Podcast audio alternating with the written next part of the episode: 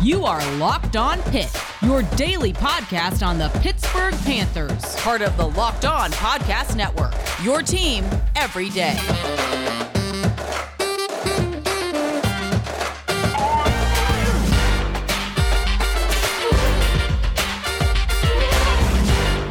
All right, folks, welcome back to another episode of the Locked On Pitt Podcast, your daily podcast covering the Pittsburgh Panthers, part of the Locked On Podcast Network. I'm Nick I write for Pittsburgh Sports Now, work at ACC Network, and I call games at WPTS Radio, folks. Big time win for Pitt on Saturday over the Hokies, 28 to 7. What are the implications of the victory, and what can we take away from that victory that showcases what Pitt could do in the future as they get ready for Clemson this Saturday? All that and more coming up on Locked On Pitt.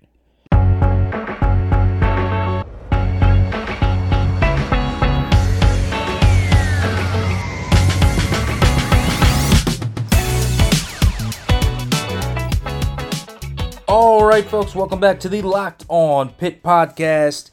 Thank you, as always, for making the Locked On Pitt podcast your first listen. Make sure to listen to us wherever you listen to your podcasts. And, folks, how about it? Pitt goes into Lane Stadium, which has been the bane of their existence, really, anytime they played Virginia Tech in a consistent series, and they do it in dominating, convincing fashion even. This was a game that really never fell out of Pitt's control, even when it was seven to nothing at the end of the first quarter. This really felt like one that Pitt had in their grasp. And that's something that when if you know anything about how Pitt plays when they go to Lane Stadium, it just is not the same, right?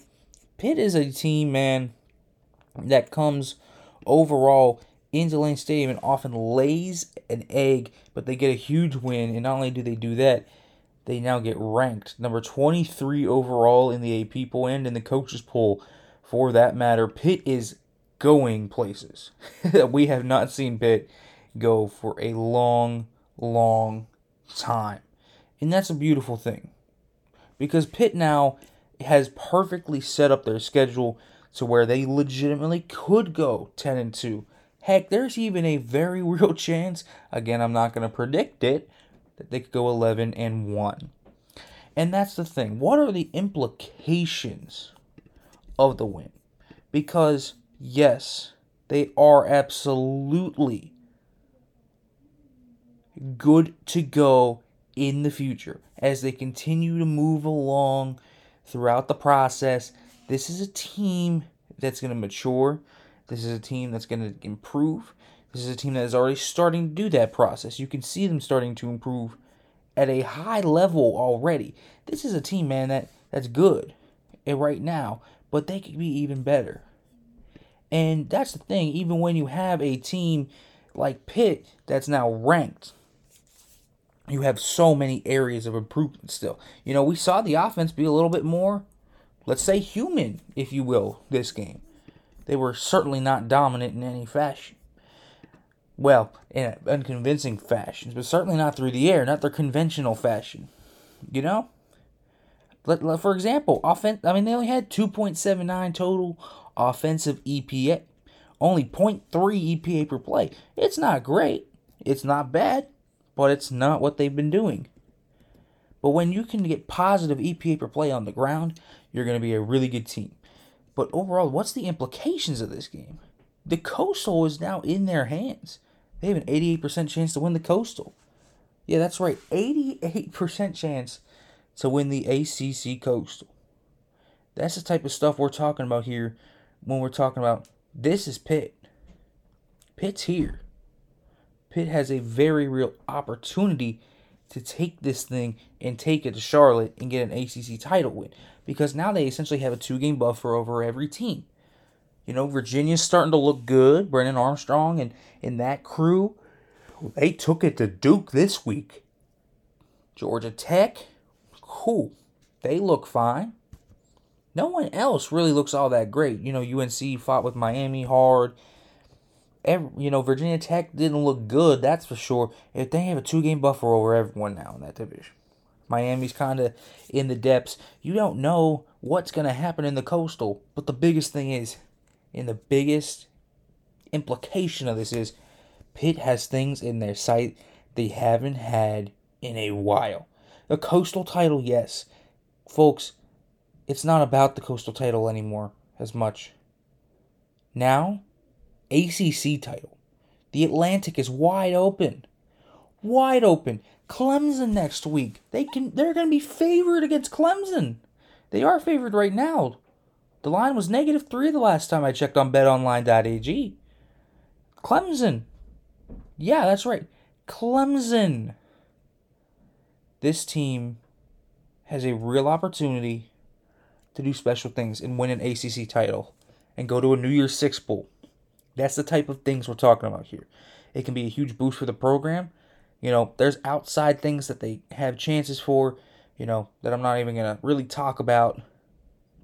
And, and what are those outside things? Those are obviously, well, playoff, stuff like that. You know, that's a conversation for a very windy, long traveled road that we have not reached yet. There is no need to have that combo yet.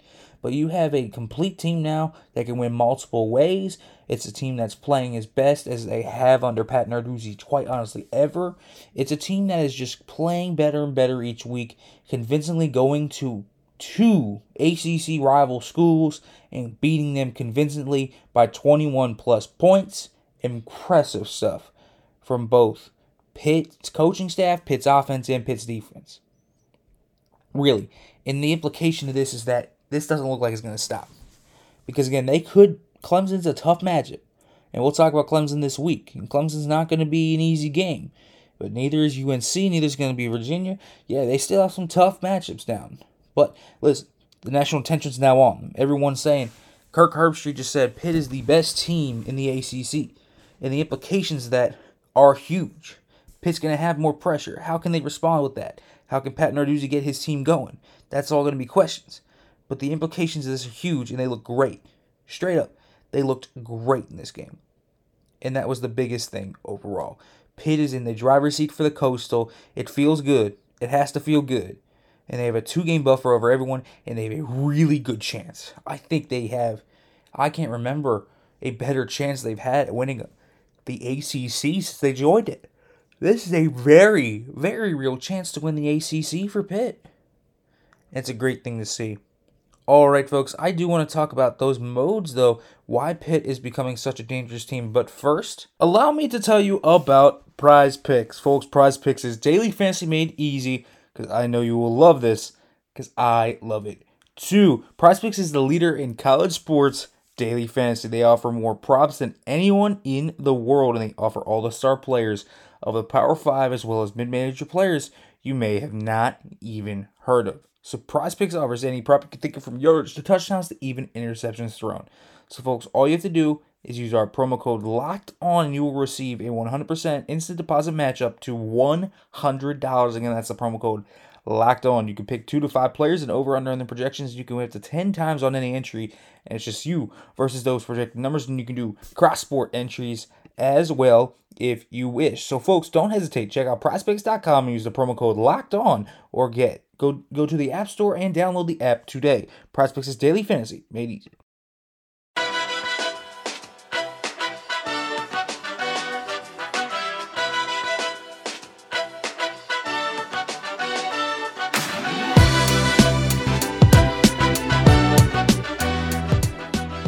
All right, folks, welcome back to the Locked On Pitt podcast. And as always, thank you for making Locked On Pitt your first listen every single day. And folks, let's talk about why Pitt might be even more dangerous than they were before and why this game showcased a different side of Pitt we haven't really seen. You know, we talked about the coastal implications. Now they have a two game lead de facto, the playoff discussion, the big game against Clemson. You know, there's all these discussions surrounding the big discussion around Pitt fans should be here's how they how do they win? You know, because everything about the games that people talk about is oh there, there's minutia that people go into right you know they, they dive in oh how did kenny play how did izzy play how did the defense play how, how did all these guys play the biggest thing though How did, at the fundamental level, did Pitt win this football game? It wasn't through the passing offense. It was a very windy day. It was a very, it was a day where Pitt didn't really have to get their footing because they never could. Because their strength is the passing game, and there's a few things. One, Virginia Tech has a really good passing offense, or defense rather, a really good passing defense. Jermaine Waller, Chamarri Connor, Armani Chapman, Dorian Strong, all those guys were playing really well really well. They're one of the best secondaries in the ACC. In my opinion, probably the second best they'll face this year, behind Clemson, if not the best. You know, Andrew Booth is great, but maybe as a collective, Virginia Tech's up there. Man, Virginia Tech is a really good secondary. Okay, and Pitt did something that they needed to do. They didn't turn the ball over coming into the game. Virginia Tech led the ACC in defensive touchdowns and led the ACC in interceptions. We saw none of those. That was the big thing right? No sloppy play. It was solid. But the biggest thing is they won when their strength wasn't their strength. The passing offense was pretty dismal. I mean, it it was passable, but this was nothing like we had seen before, right? This was nothing. 5.39 yards per play. There were a few big plays. Jared Wayne made a few really key catches. He stepped up. And that's also another thing can you have that guy step up outside of Jordan Addison when Jordan Addison's not going?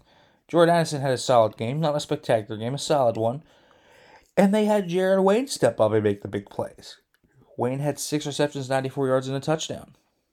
Six targets, caught all six of them, and including that great catch, obviously, over Jermaine Waller, and then the touchdown on the wheel route for the touchdown as well.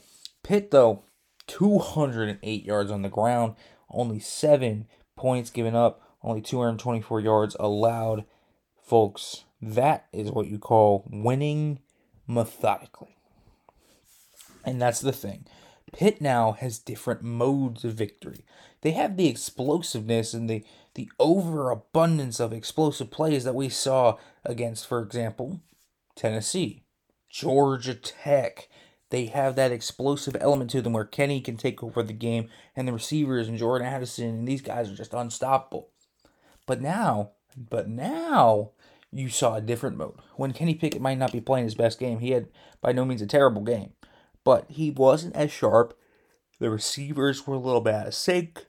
The wind was a huge factor. So the running game stepped up. 44 rushes for 208 yards and two touchdowns for this Pitt running game including Izzy Abanikanda with 21 carries for 140 yards.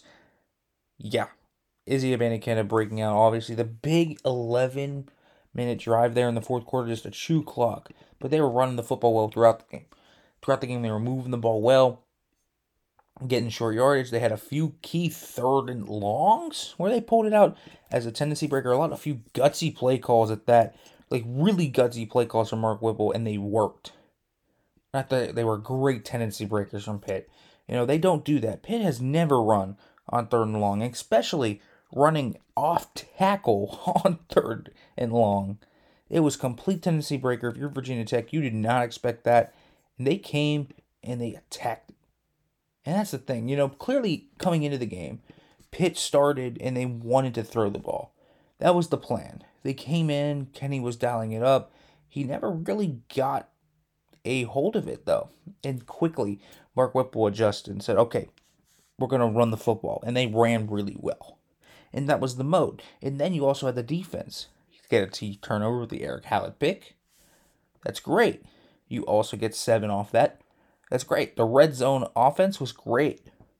Every single time they went there, I think except the last one, um, on the 11 minute drive, rather, um, they didn't score.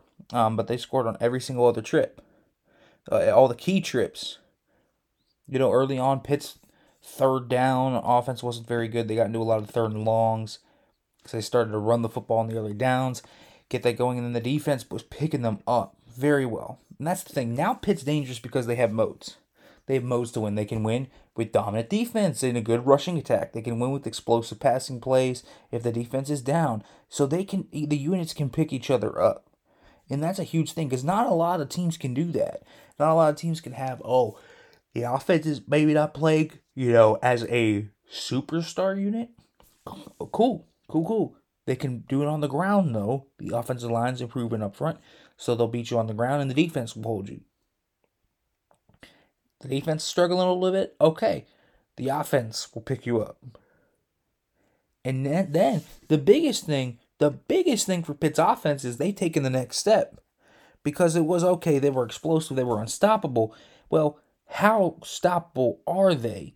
Are they able to turn things on and off? And by that I mean can they decide when they want to be explosive? Can they decide when they want to be methodical and shoot clock? Yeah, now they can. That's scary. That makes them truly dangerous because they have different modes of victory. That's what makes Pitt such a dangerous team right now. That's why they're in the top 25. They've shown they don't just have one trick pony, they are a dynamic team that can win in multiple different ways, and they won in a way they have not won this year against Virginia Tech strong defense, a strong rushing attack. You did not think that was going to be the way that they won this game. You thought it was going to be off of Kenny Pickett's arm. It was not as much off his arm this game. The rushing attack and the defense really stepping up big time for Pitt. All right, folks. I do, though, want to really talk about what does Pitt have to do defensively to continue to grow as a unit as they try to find their footing in the ACC as Clemson will come to town. But first, folks, I need to let you know about Built Bar. Folks, Built Bar has nine delicious flavors and they're all healthy too. They have coconut, coconut almond, cherry, raspberry, mint brownie, peanut butter brownie, double chocolate, and salted caramel a little bit for everyone. And if you haven't tried all the flavors, you can get a mixed box where you get two of each of those nine flavors. And yes, they are healthy as well. Only 17 to 18 grams of protein, only 130 to 180 calories, only five, four or five grams of sugar, and only four to five grams of net carbs. So they're all tasty, and folks, they are all healthy as well. So here's the offer: go to builtbar.com and use the promo code LOCK15, and you'll get 15% off your first order. Use the promo code LOCK15 for 15% off at builtbar.com.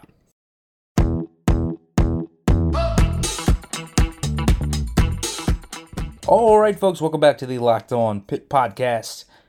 Man, the defense. The story of the game, if it wasn't the rushing attack, was the defense.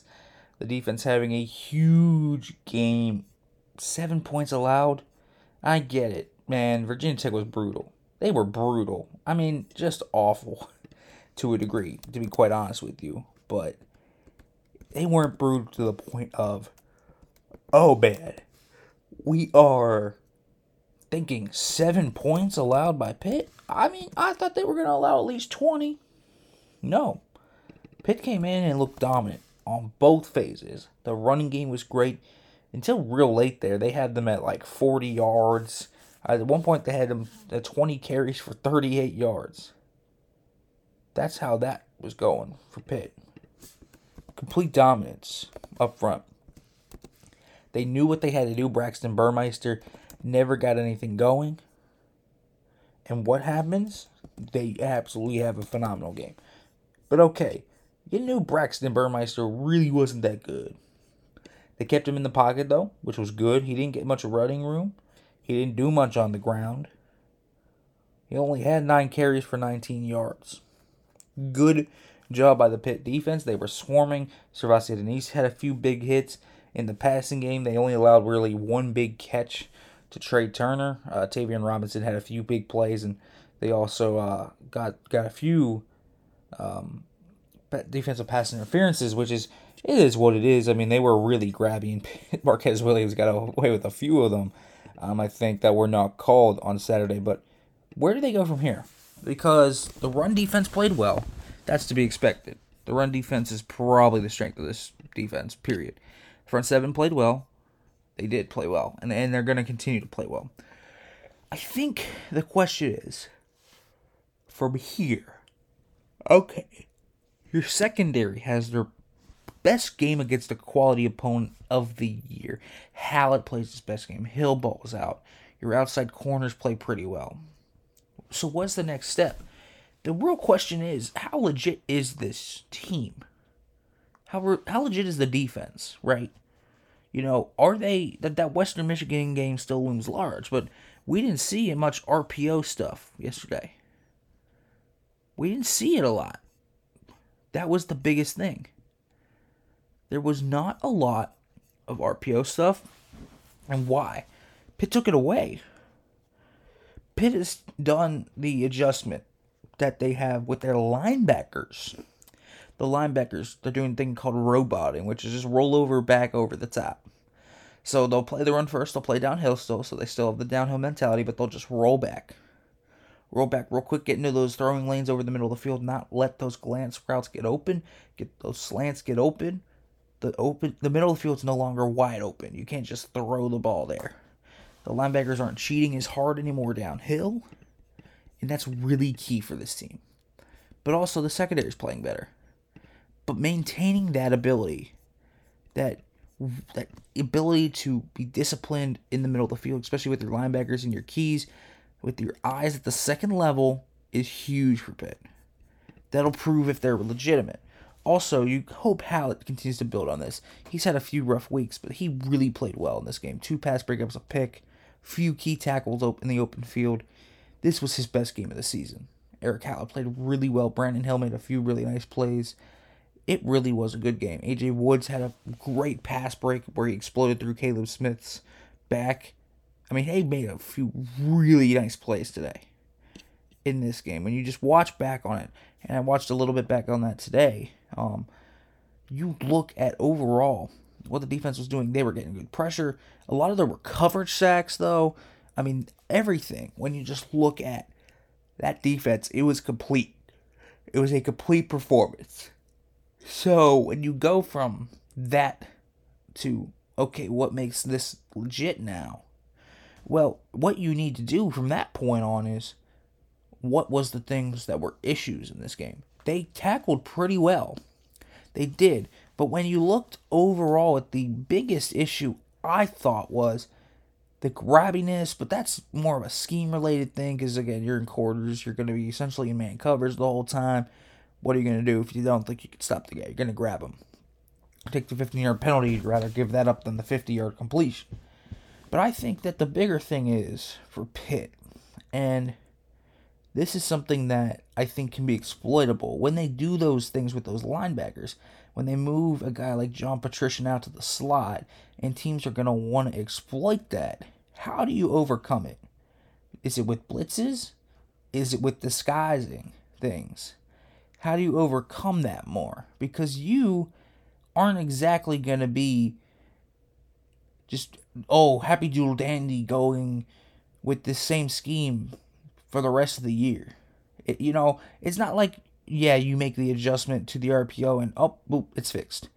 Yeah, it is fixed to a degree, but you think teams aren't going to make an adjustment to the adjustment? Football's a chess game. So what do they have to do? you, you have to maintain the discipline play first of all, but you also need to make sure that there's not mismatches. Rolling, you know, guys like Brighton, Petrishen out to the slot a lot on those three by one sets, that can be dangerous. It really can be dangerous for them because that allows you to a lot of things out of the slot, get them on linebackers, and if they don't have any help to the inside, there's no one to funnel to. So the question is maybe you do a little single high coverage. That's possible, I think. You know, maybe you do get a little bit of that. Maybe you disguise some things because you just can't live in quarters. And, and Dudes has said that before. You can't live in quarters the whole time. So maybe you mix some things in. We saw a little bit of that yesterday, and I thought it was really nice. So I think the biggest thing of where does this defense go from here? There's a few things. One, making sure nothing relapses. Two, schematically, what can they do? Blitzes, I think, being exotic with their blitzes from the slot with Petrishen, with those cross dog blitzes, just mixing up looks. And I also think here and there, you know, it, you're going to stick in, in base quarters a lot, but here there, make sure you mix in the ability to run maybe a cover one. Give your guy some help. If you know, oh, that guy's going to be on an island and we don't like that matchup, give him some help because you don't have help in this system. So make sure to give your guys help, put them in good positions to win. I thought they did a great job of that against Virginia Tech. But again, in order to know if they're legitimate, you need to make sure the missed tackles don't creep back, the overbiting by this by the linebacking core, and more importantly, the eye discipline of the secondary. All that stuff, the small details and then the big details schematically have to improve. All right, folks, tomorrow we're going to talk about that emergence of Israel Abanikanda, how that running back rotation should work out, and what they can do, and more. So, as always, thank you for making Locked On Pitt your first listen every day. But now, don't forget to make Locked On ACC your second listen. Get all of your daily ACC news in less than 30 minutes with ACC expert Candace Cooper. It's free and available on all platforms. All right, folks, thanks for listening. And as always, hail to Pitt.